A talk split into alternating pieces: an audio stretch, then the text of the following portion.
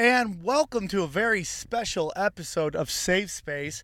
I am driving home. I know normally Safe Space is a rant podcast, but my buddy, I'm driving back from Las Vegas with one of my favorite people on the planet. Please welcome to Safe Space, the one and only Jimmy Shubert, everybody. Trips is in the house, dude. We are a mobile podcast.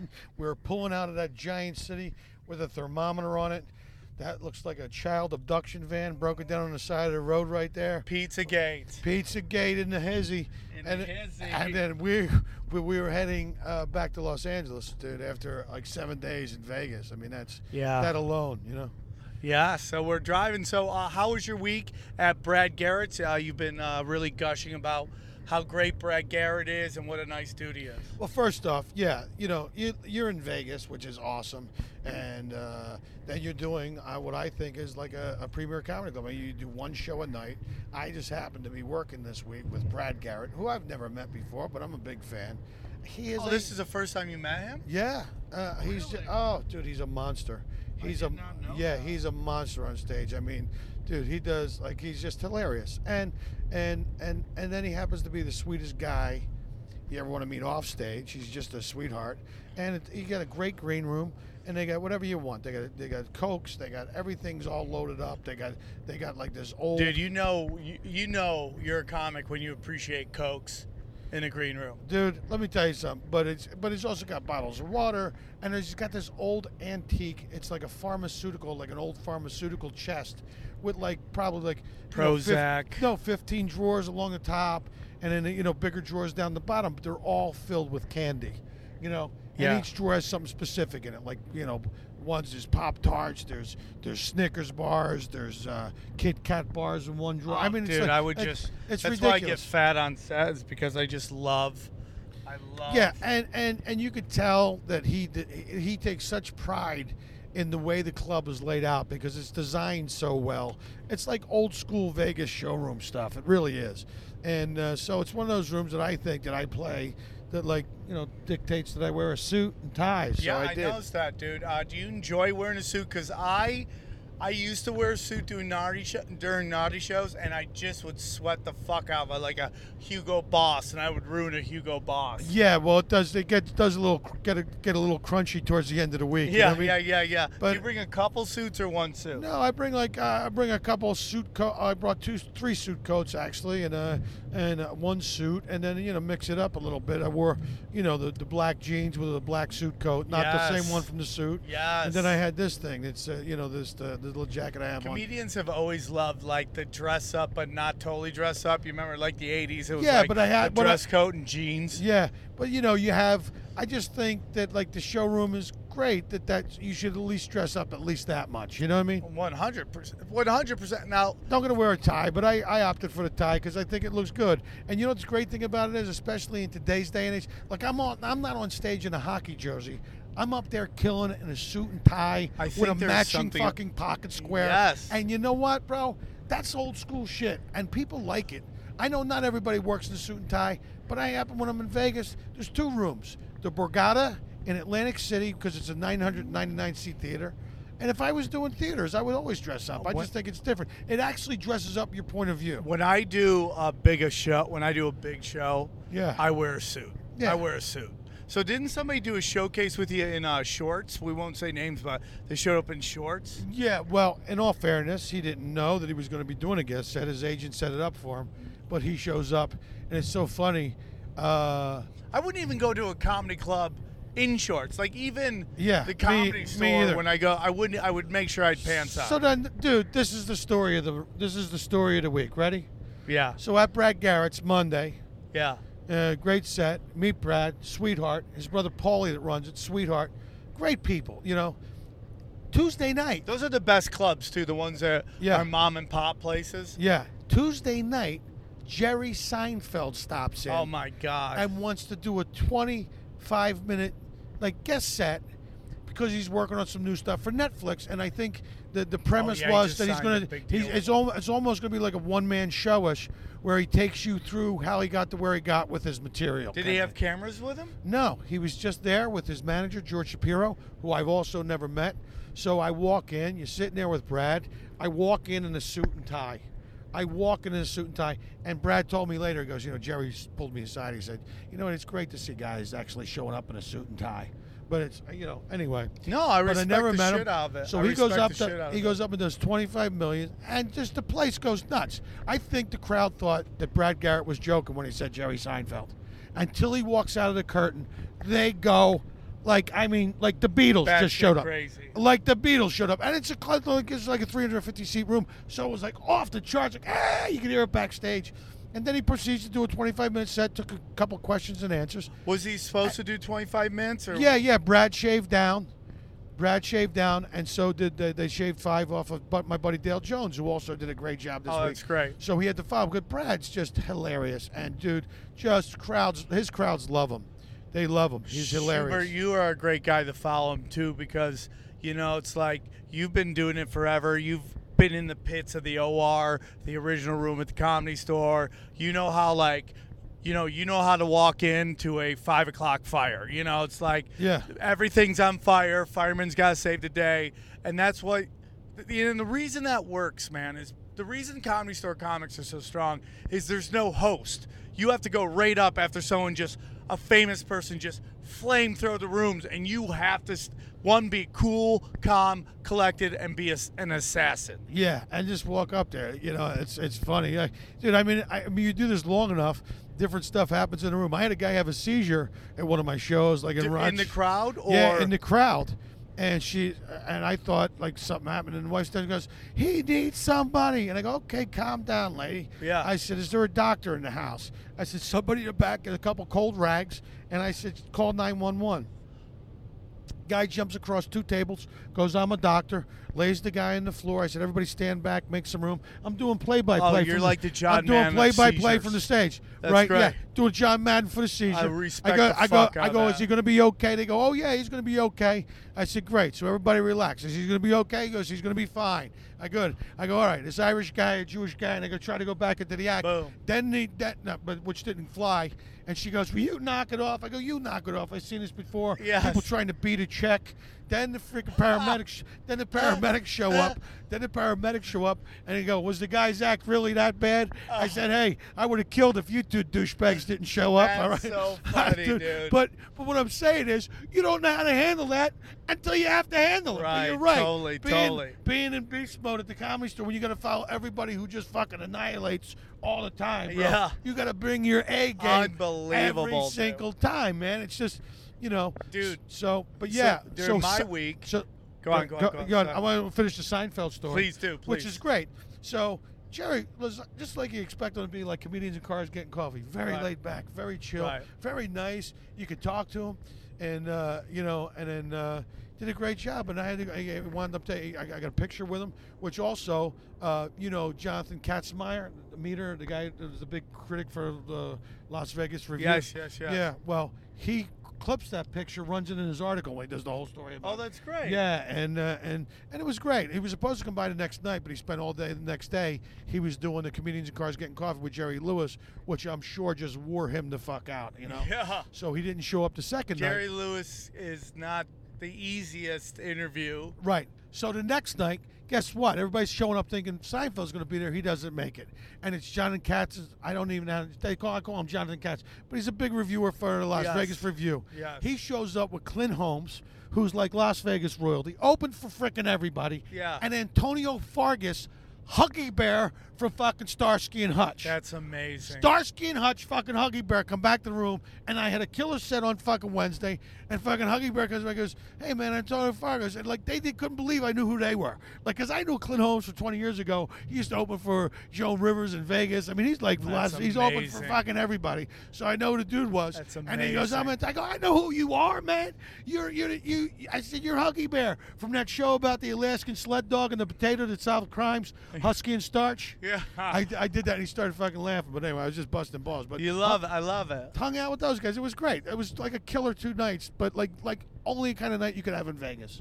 Like that kind of thing. Or in LA, you know, where people come back to your show like that. That's great, dude. That's great, dude. Now, how was your week? You started to tell you I cut you off. Well, I wanted to tell you that a couple things went crazy in my week, but I had a great week. The LA Comedy Club is great. It's like a mini version of the OR. It's a nice, dark room. I like those guys. They're good people, man. They're good people. Joaquin and Matt, and they're great guys. I used to work for them back about twice a year. I can't complain.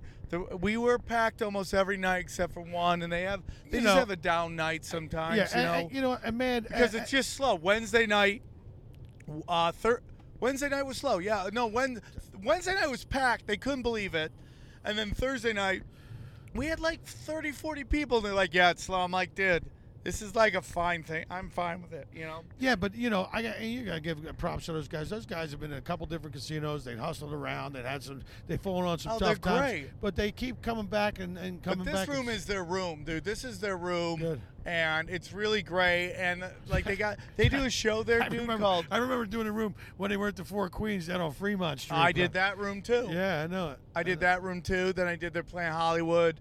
I thought maybe there was one more, and then I've been doing this one, and they were real, dude. It's really great. They have a fun night. They have a fun show there, dude, and it's called The Stool, and it's where you go up and you have to do new material. Oh, that's great. You can't do old material. And it was packed, dude. And I was like, that's cool as shit. People love that stuff. People love, it's like, I don't know if you ever done Set List over at the UCB. No, I keep hitting them up to do Set List, and I would love to. I was booked to do it, and then I got unbooked some reason. I don't know. But, Paul Pavenza's a very cool cat. I met him. We were both in this movie together. He's good. I really like him. Yeah, but I love the premise of it. It's exactly where improv meets stand-up kind of thing, where you don't know what these lines are. They're going to feed you, and you're already on stage. Yeah, so it's. I fucking love it, dude. Yeah, it's a great concept for a show anyway. So I'm doing it with Bran Tobler, who's a great comic. By the way, Bran Tobler tells a story on stage about how him and his brothers tried to kill their father because he was just total scumbag. And I'm like, is there a statute of limitations on attempted murder?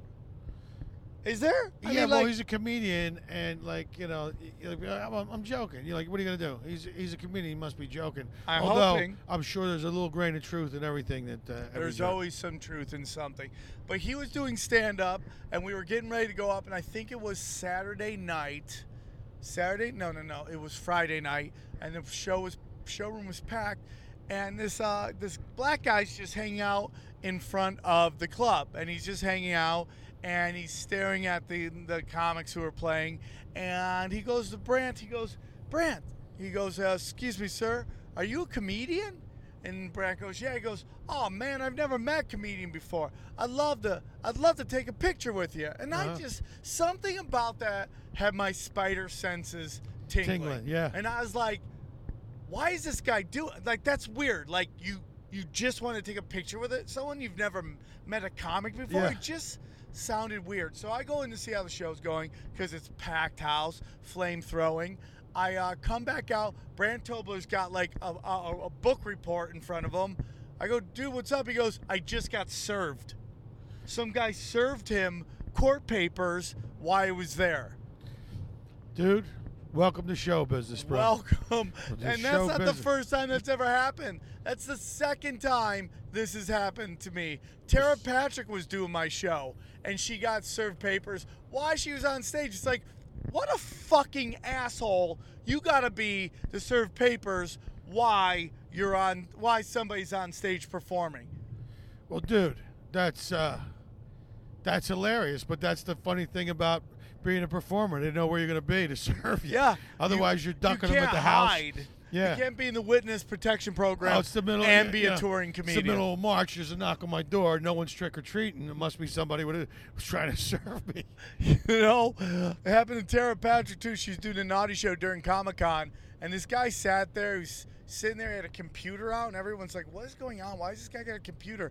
And then he just, during the show, he walks up to Tara Patrick, who's an angel, one of the nicest people you ever meet, hands him fucking court papers. You've been served, and walked up. Like, what a shitty job that is. I understand you got to get, you got to pay the bills, but what an awful gig that has to be. That's up there with like parking enforcement and like tow truck driver. Now, there's tow truck drivers who help people. Who, yeah, you're talking about the guys who clip your car out of a parking lot when no one's parking there anyway. It's like, what and then charge you like $250 to get your car back. And then there's like, dude, fuck it, man. You fucking parked illegally. And they get so angry because they know what they're doing is bullshit and it's eating at their soul. Yeah. And it just makes them angrier. And when you do something you really don't love, you know, nobody grows up wanting to be the guy who tows cars just to make $1. Nobody does that. You know, you fall into a job, and then you keep going. It's like these cops at the fucking North Dakota for just beating the shit out of these Native Americans. It's like, dude, who grows up wanting to be stormtroopers, man? Like, you're literally a stormtrooper. Who wants to fucking be that? And eventually it wears on you. Because when you start doing shit just for a check, your soul starts going out. As comedians, yeah, we do some gigs maybe we don't like. This guy came to my show, which was very cool, and he was like, yeah, dude, I do cruises. I think I can get you into some dirty cruises. And I'm like, okay, I fucking totally would love to do that. I don't know if I could do a clean show.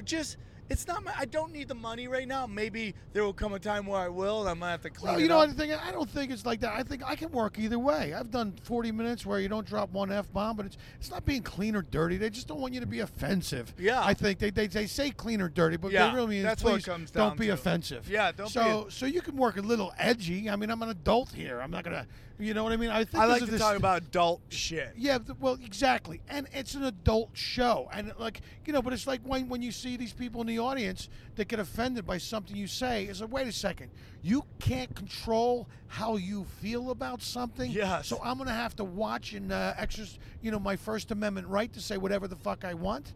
I do a joke about how before the show, and I do this just to clip it. I do a joke about how all the comics in the back, we pray to the comedy gods. We go, please, comedy gods, help us make white women over 40 laugh. Because that's the number one demographic for want to talk to the management. They love. I just talk about how much they love talking to the manager. Yeah, it's that Yelp mentality. They get that fucking hard nipples, and they get their. When you hear talk to the management, white women over 40s pussies start to fucking just get damp at the thought. They practice talking to the managers before they go to the show, and it nips some shit because it lets them know that, like, dude, this is comedy. If you don't like a joke, next joke. Next joke. If you really, really want to hurt a comic, just stare at him. Don't give him anything. Don't even give him. Yeah, but you know, it's so funny. I even have a trick around that. You know what I do? I just focus on the people in my audience that are laughing and have a good time. I try hard. I glance over those other people. That's my trick. I glance over those other people. I was talking to a woman today. I'm like, you're just sitting here mean mugging me the whole show. It's literally like you went to a strip bar, got a lap dance, and then just play defense the whole time. Yeah, but you know what's funny, bro? That says more about them than it does about you. 100%. You know, there they are projecting your, you know, who knows what happened in their lives that day. You know what I mean? 100%. I mean, that's why I do what I do, because maybe I can sit there and bring some happiness and joy into somebody's life. I love it. I find it therapeutic, you know? But, you know, I do it the way that I can live with, you know? I can go either way. I can work really blue and dirty, or I can go completely clean, you know? I can too. I go you know? I don't know. I can go clean. I did a whole hour clean. I just do more crowd work with the crowd. I did my wedding set the other night. I did something old, something new, something borrowed, something blue. Oh, I love that. Hey, wait a minute. Hey, hello. It's a comedy podcast, bro. We're in the middle of the desert. We're about to get abducted by Elvis. Yeah. Driving his head. And Bigfoot's his co-pilot. Yeah, dude. 100%. Now, do you know that you remember we passed the Zizek? Yeah. And you see the Zizek, the XXZYX. Yeah. All that is, I talked about this on the last podcast. Supposedly, you can only go so far down that street before you get stopped by military, because there is this notion that there's something mystical that way, like very like powerful mystical energy. Well, you think they let us podcast from the edge of it? Yeah. Maybe we should just stare at it and just like do some weird shit. Yeah. Like some weird Stranger Things going on. Yeah. Oh yeah. Yeah, we talked a lot about politics, man, and, you know, Jimmy Shubert, you and I are kind of on the same thing. You're a libertarian. You and I are both kind of, like, more open-minded to see what could happen with Trump. And, well, look, man, I mean, we had an election in this country. I mean, well, here's the thing. Look, that's what we do in this country. We elect a Democrat for 8 years. We elect a Republican for 8 years. Yeah. Now, people may have not have like, you know, some people, you know, and I'm talking about the low information people that don't want to watch a guy like, you know, Trevor Noah jump up on a soapbox and do their critical thinking for them, rather than doing investigating and finding out for themselves. It's like, look, I go, I mean, what did Trump do? I mean, certainly, I don't know what he did. No. They overshot their load on trying to kneecap them. Yeah, they hit them so hard that people are now numb to it. They don't care. Yeah. They really don't care. Well, exactly. Apparently, they haven't heard about the story about the boy who cried wolf. It's like, look, if you keep saying all this stuff and none of it turns out to be true, then I'm not going to believe you. Next time you actually have something important to say, you've actually lost the ability to cover the administration. Do you think Don Lemon cries himself to sleep at night on CNN just because he's such a fucking sold his soul for a fucking job in which he does propaganda for some bad fucking people? I mean, I really do. Like, nobody likes him. Imagine being in a position where nobody likes you. And you know, your ratings, you're the face of something where your ratings are just down in the shit. Nobody watches CNN. Yeah. Their podcasts get bigger fucking numbers, dude. Let me ask you, what's your thoughts about the fact that a lot, with the exception of Bill Maher, most of your political comedy shows are from foreigners. Most of the U.S. Yeah, which right there is a slap in my face. It's like, you know what? Don't come here bitching to me about how bad fucking America is when you don't live in your own country because it's so fucking shitty, you know? Yeah, I mean, you know, it's just an interesting statement. It's like, I personally think I have nothing against Trevor Noah. He's done nothing to me, and I wish him none but success. And likewise, but you know what? You're from South Africa. You know, look at some of the history that they've done. You're over here bitching about America. Like, look at your country. A fucking guy with no legs shot a supermodel. You're the last person to be bitching about it. Well, you could probably go back to your country and get a fucking probably get a talk show in your country on the Comedy Channel in South Africa. Yeah, that's why he got it. But my personal opinion is, and I love the people on the show. There's two friends of mine. Roy Wood Jr.'s on, and he's doing a great job, and I want him to do great. It's just, I think Trevor Noah got the job because they wanted to kill that brand, that The Daily Show was so powerful, and that people were getting their news from The Daily Show, that they wanted to kill off the brand. Well, that's an interesting point. It was too powerful. But that show also launched the network. I mean, why would you fucking kill the goose that laid the golden eggs? Because that was people's news source. They stopped.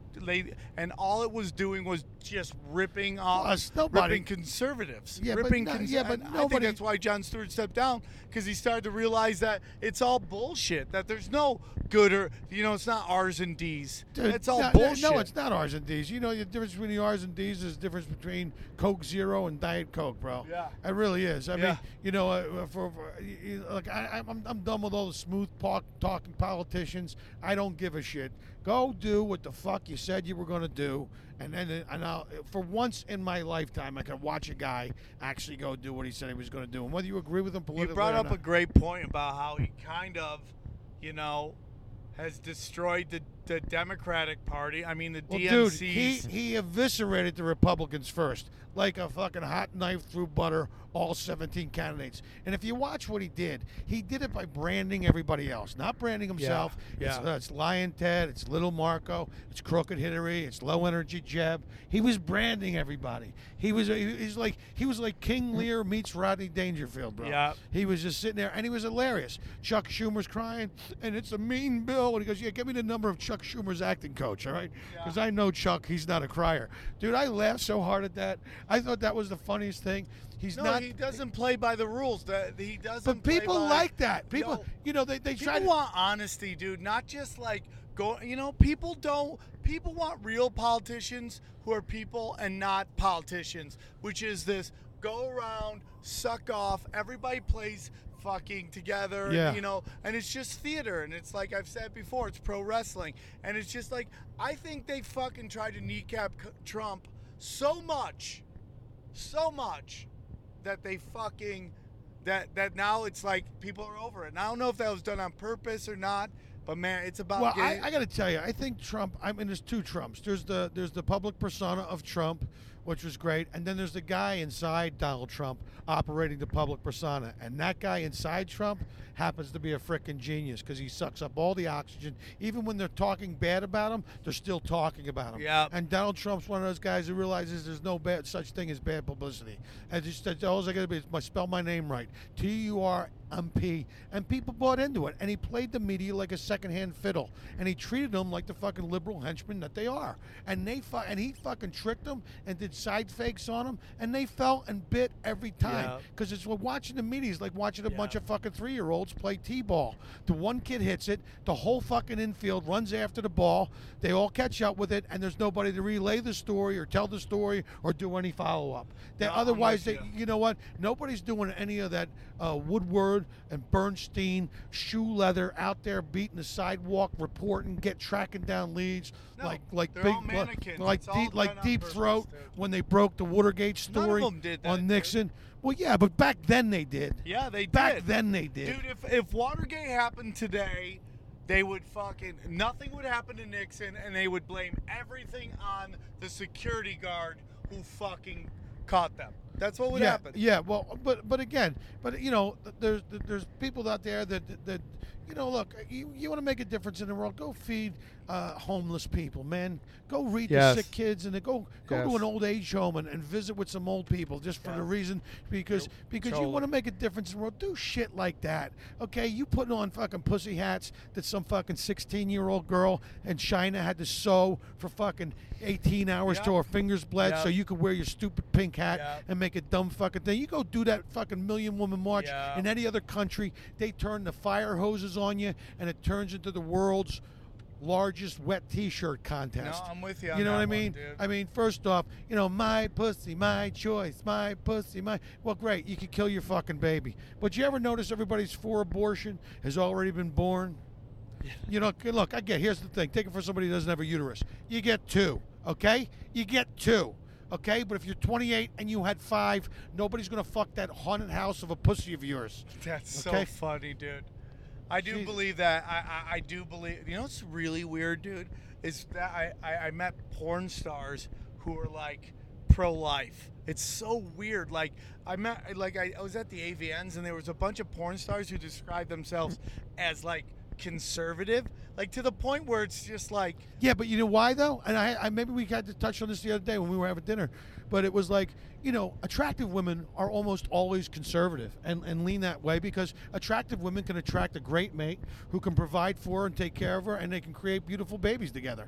It's always like the ugly ones look like they get hit in the head with a bag of fucking nickels, look like she's got a blanket stuffed down the front of her fucking pants, looks like a fucking vajumic, right? They're the ones who always rely heavily on the state and the federal government to pay for my fucking abortions, to pay for my fucking, you know, because attractive women can always fucking work and make a living, and they can also find men who can do that. And I never heard that put that way before, but it's interesting. And I'm sure, I don't know if you have a lot of women, but you know what, dude, I heard this. I meet a lot of women who are like, I'm pro women. I'm not necessarily feminist because it's been an overreach, dude. It's just been an overreach, dude. Let me just give you this quote. Okay. I'm gonna give you this quote. All right, and this comes from somebody I've been reading a lot. I think she's great. This is from Camille Paglia. You know who she is? No. Camille Paglia. She writes for. She's been a great writer. She does like political pieces, but But this is a quote from her. She said, "Men have sacrificed and crippled themselves physically and emotionally to feed, house, and protect women and children. None of their pain or achievement is registered in the feminist rhetoric, which portrays men as oppressive and callous exploiters." Dude, I read that and said, oh my God, that's it. She hit it on the fucking screws with that. Yeah. She hit it on the fucking screws with that. Because that's what you're feeling. That's what I'm feeling. 100%. I mean, you know, dude, it's like you live in America. What's your fucking problem? I agree. It's just, it's ridiculous, you know, we had talked about, you know. Your fucking garbage disposal eats better than 40% of the people in the free world. You got running fucking drinking water and tap water. You can go fucking find a job. You can go on the internet and learn whatever the fuck you want to learn. You're only held back by your own limit, by your own powers, your own limitations. I mean, you could do anything you want in the world today. Dude, we're doing a podcast at 55 miles an hour, getting chased by a UFO that fucking Elvis is driving with Bigfoot, bro. You could do anything. A great example is a human dumpster fire of Leah Dunham, who was complaining that Odell Beckham was sexist because he didn't give her the time of day when they were at an event together. It's like, you're a dumpster fire. And I wouldn't say that just because of how she looks. You know, it's just like over and over again, they found, like, she did like stuff about safe environment for women on campuses when she admits that she claimed false rape against the guy and could have ruined his life. She's fucking delusional, first off. Bro, like, people like... Odell Beckham fucks 9s and 10s, dude. Yeah, but great.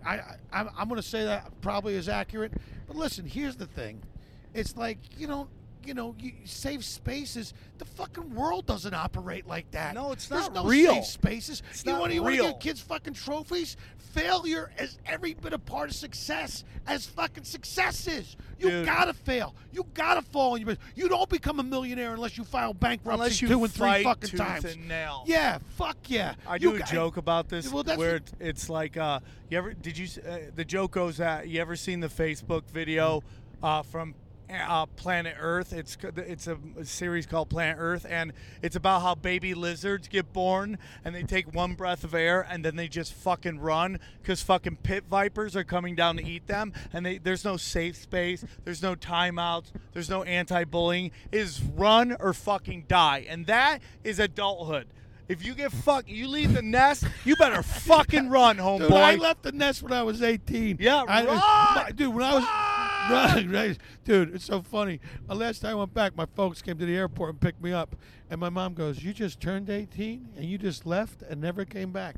And I said, "You know what, Mom? It sounds sad, but I have to tell you, you know why I did? Because you instilled enough confidence in me to believe that I could go do whatever it is I wanted to do in my life. 100%. And it was up to me to do it. And I had a dream, dude. And I left, and now, you know, freaking dude, I've been making my living for a long time, making people laugh." Dude, at the end of the day, you are a professional comedian, dog, and that's the prize, man. That is the gift. That is the love.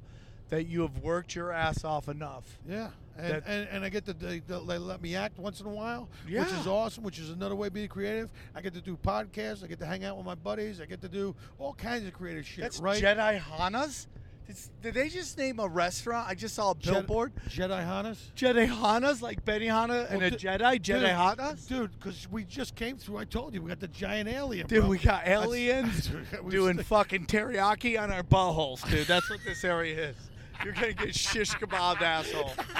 They're going to turn your bob, asshole, into kebab.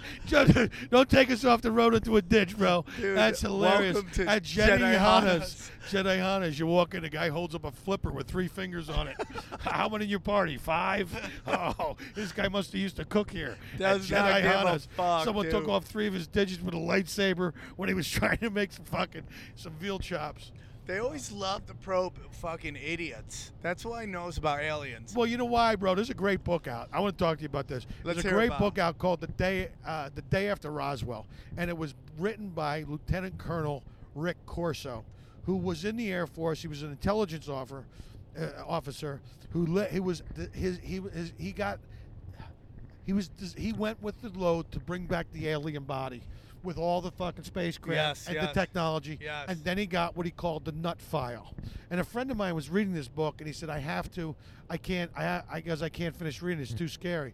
I said, give me the book. What's the book called? The Day After Roswell. Okay, and he talks about the nut file. And he calls it the nut file because if I told anybody else about this, they thought I was a nut. And if you look at it, it all matches up. That was 1947, but all the technology in a cell phone was reverse engineered off that spacecraft that crashed in Roswell. general. Dude, you look at the computing industry. In 1962, they had a computer where it had vacuum tubes on it with little light bulbs. It was a giant fucking adding machine.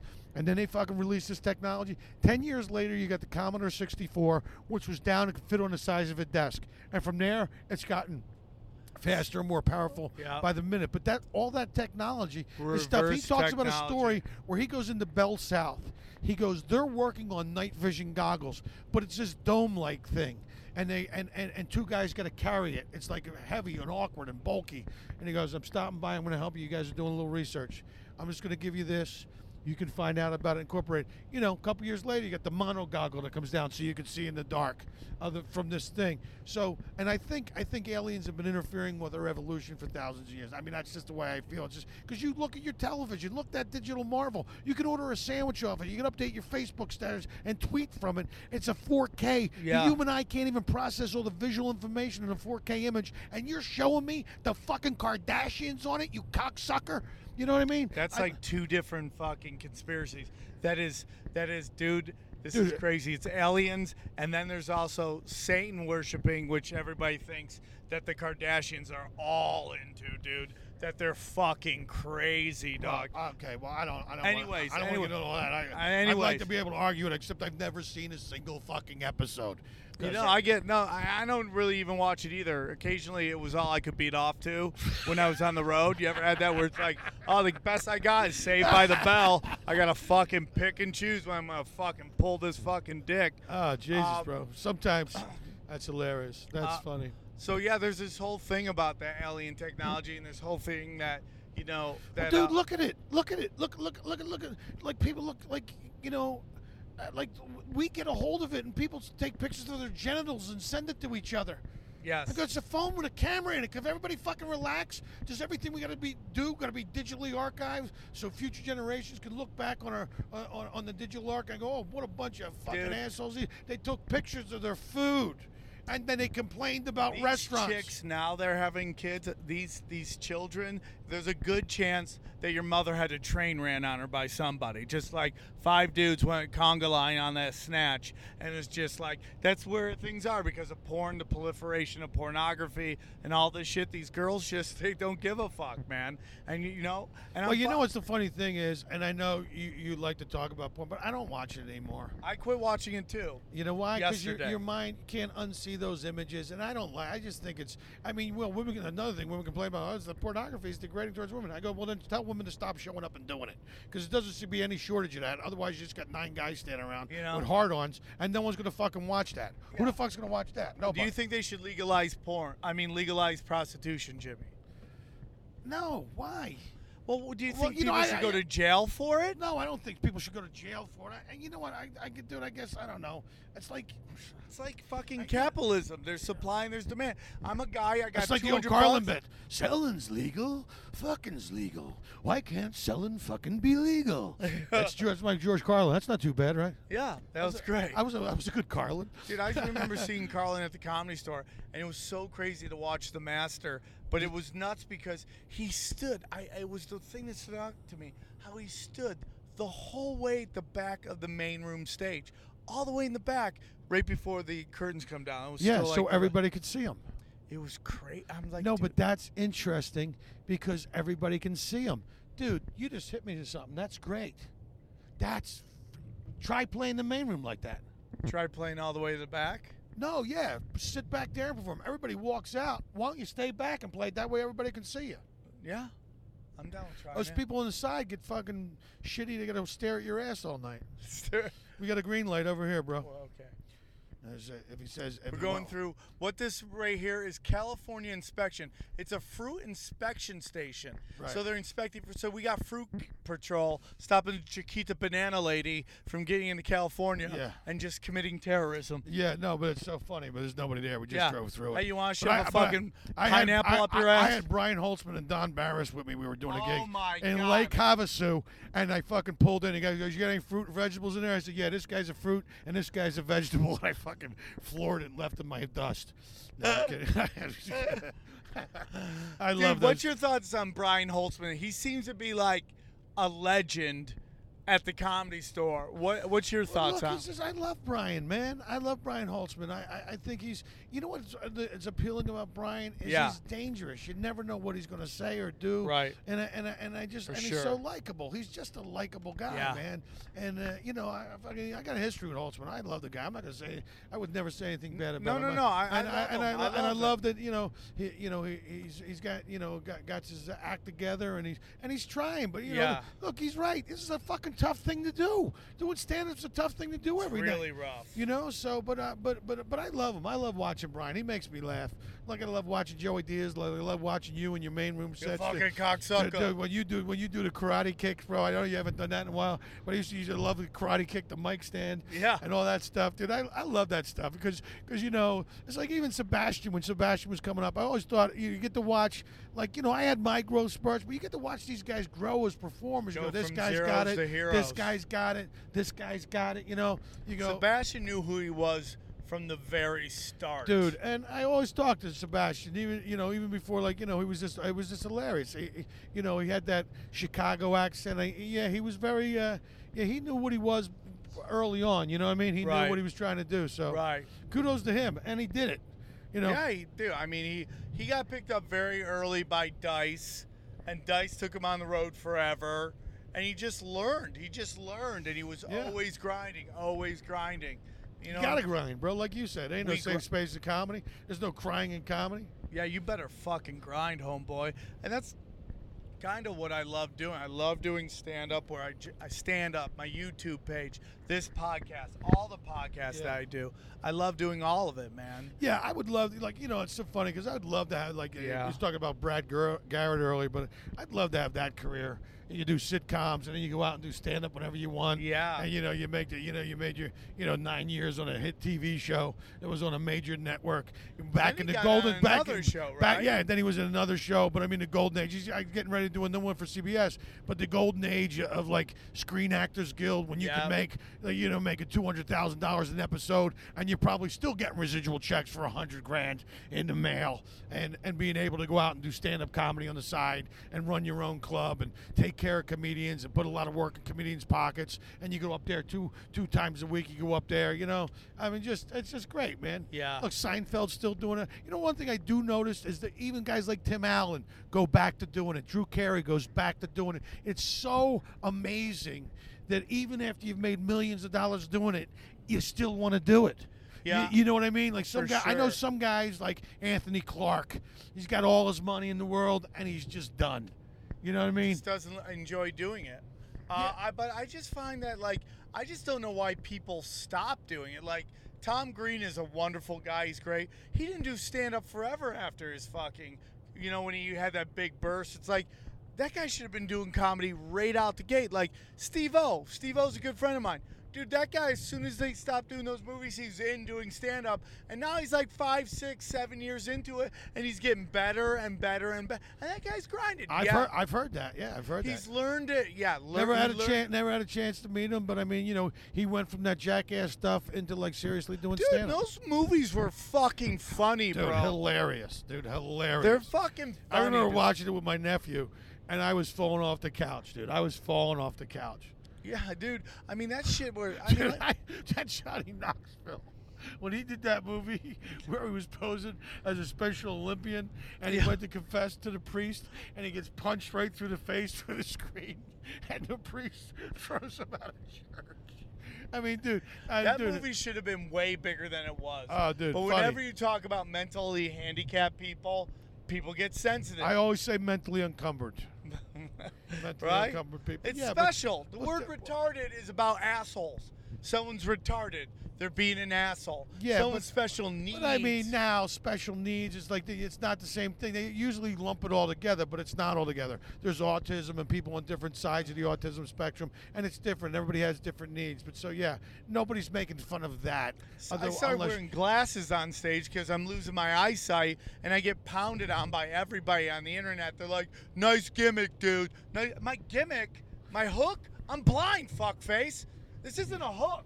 Who's trying to be the blind guy on stage? Yeah, you think I want to wear glasses? You don't want a hook. Here's what you do: you get contacts and actually draw glasses on your head and go out and perform that way. What if I did my whole set doing the weird French guy up down upside down? Oh, dude! You know what I love? I love guys who gotta fucking come out with a weird hairstyle. Yes. You know that whole thing. Fucking so. It's like just do the fucking. Well, jokes. Dude, that's just Hollywood now. It's almost like we were talking earlier about fucking. You know. No, but I mean when you come out and your hair spikes straight up in the air. Yeah. You know what I mean? I'm not talking like Carrot Top's got a little bit of a fucking do on him. You know what I mean? For a short time at the Comedy Store, I don't know if you were there, there was a guy who called himself the Pauly Shore of Germany. And he had this this white kid in play, but it was like 2 feet high. It was so fucking high. He lasted about 2 weeks. Yeah. And then he went back to Germany. Now he's doing scat porn or some shit like that. Now he's sucking cock for drug money out there in fucking in Munich. And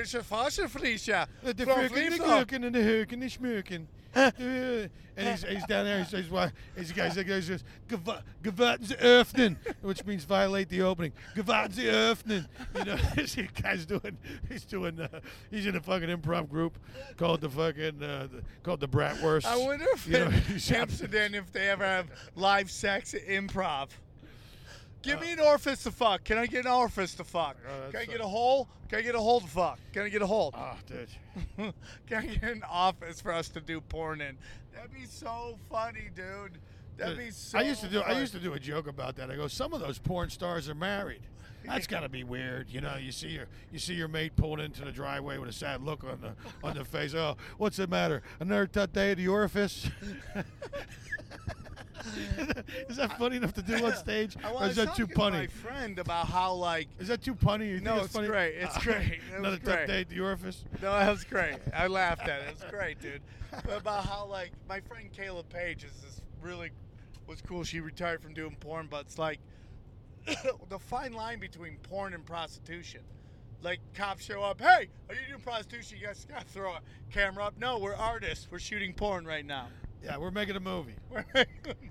But, you know, and between me and you, bro, and everybody listening, but the term porn star gets thrown around an awful lot today. Yeah, you go, no, you're not a star. I don't see the it quality. I don't see the it factor happening over here. Yeah. You're just somebody who makes bad decisions. You take your clothes off and let strangers fuck you and let other people film it, okay? That does not make you a star, okay?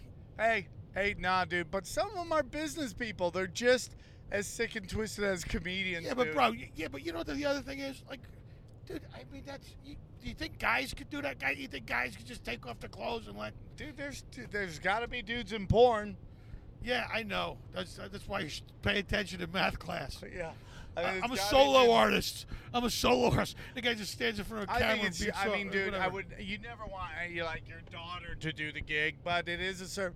It's just like there's one guy. He like has all the top porn stars. He drug tests them, to make sure they're not doing drugs.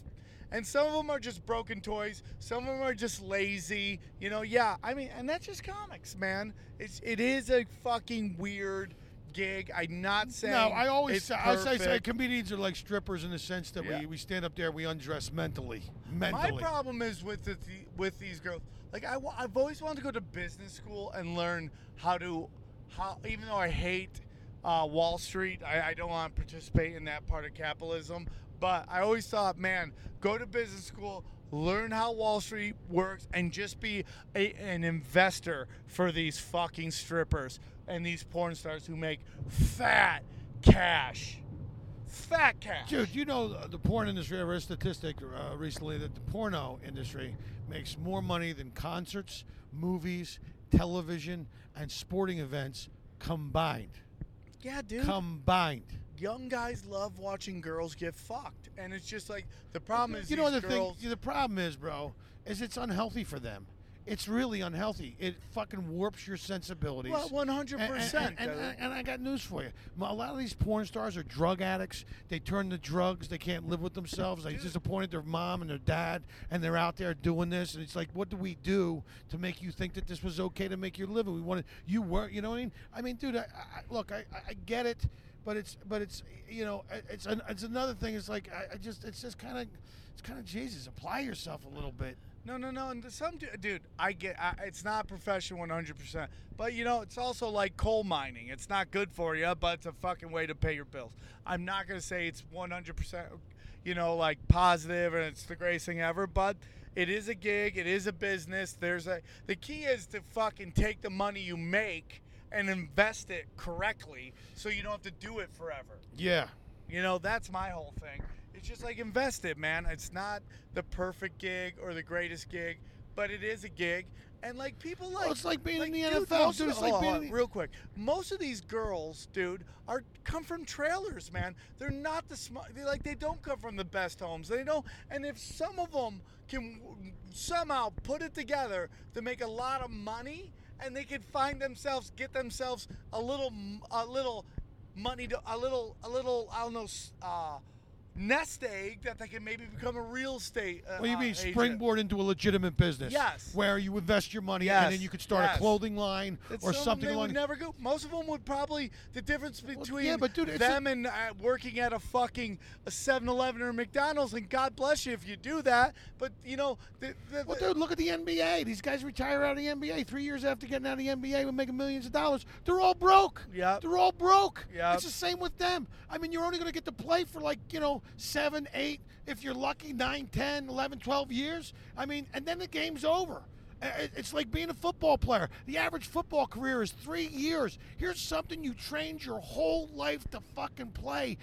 Put your body through 52 car accidents on a fucking Sunday. You've done damage to your body. You probably got damage to your brain, and you're only going to play the game for 3 or 4 years professionally. So I don't blame NFL stars for fucking holding out for more cash, because it's the same thing. No, I agree. It's the same thing with anybody. I mean, it's the same thing with this kid. You think 100%. You think I'm going to be out there telling dick jokes when I'm fucking 80? No. Like fucking Rickles? I think Rickles loves it, though, dude. Yeah, of course he loves it, because it pumps through his fucking blood. That's what's kept him young. Dude, that's what keeps him fucking still going. All those other people are gone. Yeah. Joan Rivers is gone. Carson's gone. They're all fucking gone. Dean Martin, Frank Sinatra, Sammy, all those people from that era. Bob Hope, Jack Benny. He's still fucking hanging and banging, man. Hanging and banging, homeboy. That's what this podcast is going to be called. He's rocking out. Hanging and banging. He's rocking out with his cock out. He's falling out with his ball out. Dude. Yeah. He's jamming out with his clam out. I'm with you, dude. I'm with you, dude. Nothing, You know what's so interesting with this podcast, man? This feed is Safe Space, which I tend to do rant podcasts, but lately I've had some great interviews. Like I had you. I had the guys who produced Dying Laughing. Yeah. And then the week before that, I had my dad on. So I got to interview some great people. That's awesome, dude. Yeah, that was a lot of fun. It's a good company. There you go. It's a lot of fun, man. It's a lot of fun. Well, dude, here we are. We just got done doing 7 days in Las Vegas performing there. Life is good, dude. Major casino. We're heading back to freaking, I get to I got to meet Jerry Seinfeld and hang out with Brad Garrett for a week. I got to do shows every night. I like Seinfeld a lot. I feel like. Dude, you talk about a guy who gets it, monster businessman. Jerry Seinfeld is a monster businessman. He was actually very wealthy before he did Seinfeld. Seinfeld put him on a whole nother level, like the kind of wealth that his grandkids will be wealthy, will feel. You know what I mean? Yes. Like his grandkids' kids. His grandkids' kids will feel the wealth that Jerry has accumulated over his lifetime. 100%. Because he's smart, and he's just, you do this, look at these guys like this that lay the template down. Look at Larry the Cable Guy. Oh, we're looking right now for In-N-Out Burger. Where? Is that over there? Right there. Okay, dude. Oh, man. See how I grabbed this shit, dude? Do you see how I did that, man? Bro, and we're not even going to stop podcasting as we go through the In-N-Out Burger. Look at that, dude. I knew, I sensed my spider senses were tingling. And I'm like, what the fuck? I think it's near. Yeah, yeah. That was my Carlin. That was my impersonation of you doing Carlin. Yeah. I want to know. Yes. Dude, what are we rocking here at the In-N-Out Burger? We're just hanging and banging. Dude, if you're going to I'll get the hanging and banging special. Dude, we're hanging, we're banging. Fucking bro, I'll get the hanging and banging special. What's that? That's where you fucking walk the bull past the fire, knock its horns off, wipe its ass, and put it on some bread and bring it to me. The hanging and banging special, bro. Welcome to the hanging. Oh, there it is. In and out. That's what our hamburgers are all about. Yes. Dude, it's like all of a sudden they're sponsoring the podcast, bro. Man. Yeah. Little did they know. So are we going to keep podcasting as we go through the drive-thru on the In-N-Out Burger? Yes, man, we're going to. Dude, people are going to get jelly. Guys, right, congratulations. You're on one of the top podcasts in the world. In-N-Out. Do you think IHOP wants to fight Denny's? Look how close they are. You think they're in a war? Oh, dude, it's like it's so funny. It's that's the kind of thing you expect. You think it's open, dude? It looks very empty. Oh, dude, I don't know. Oh, no, we may have. Oh, no, there's somebody. I see movement. Oh, dude, did we actually find an In-N-Out that's half empty? Oh, dude. Dude, what is this? Walk in here. I said, oh, In-N-Out customer parking only. Okay, let's see. There are people in there eating, bro. There are people fucking in there. They're dressed. They're fucking in there. Dude, look at that. And that's why they call it In-N-Out. Oh, dude. Dude, guy's ordering. We have the Unabomber. I see a guy looking like a Unabomber. Ordering.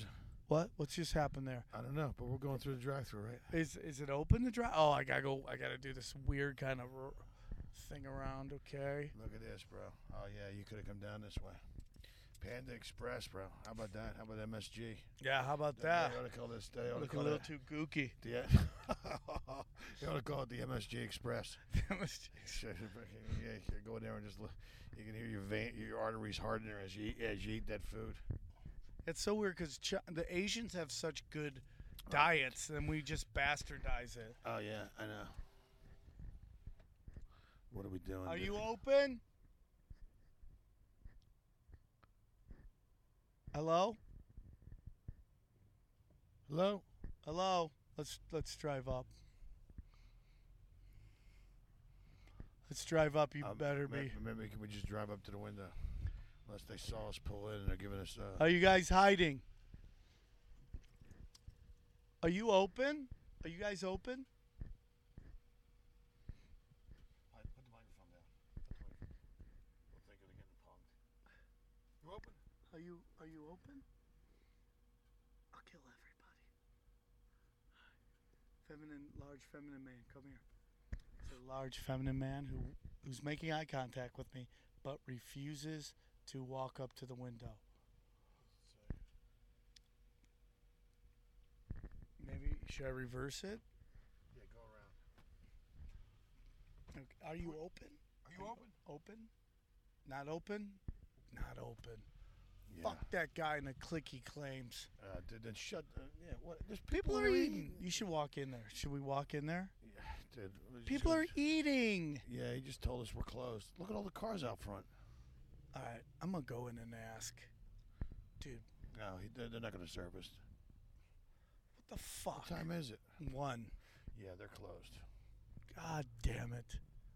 Bro, what a horrible thing. What a horrible thing. I thought this is America, dude. Did they close in there? They're still open? What do you want to do? Let's go in.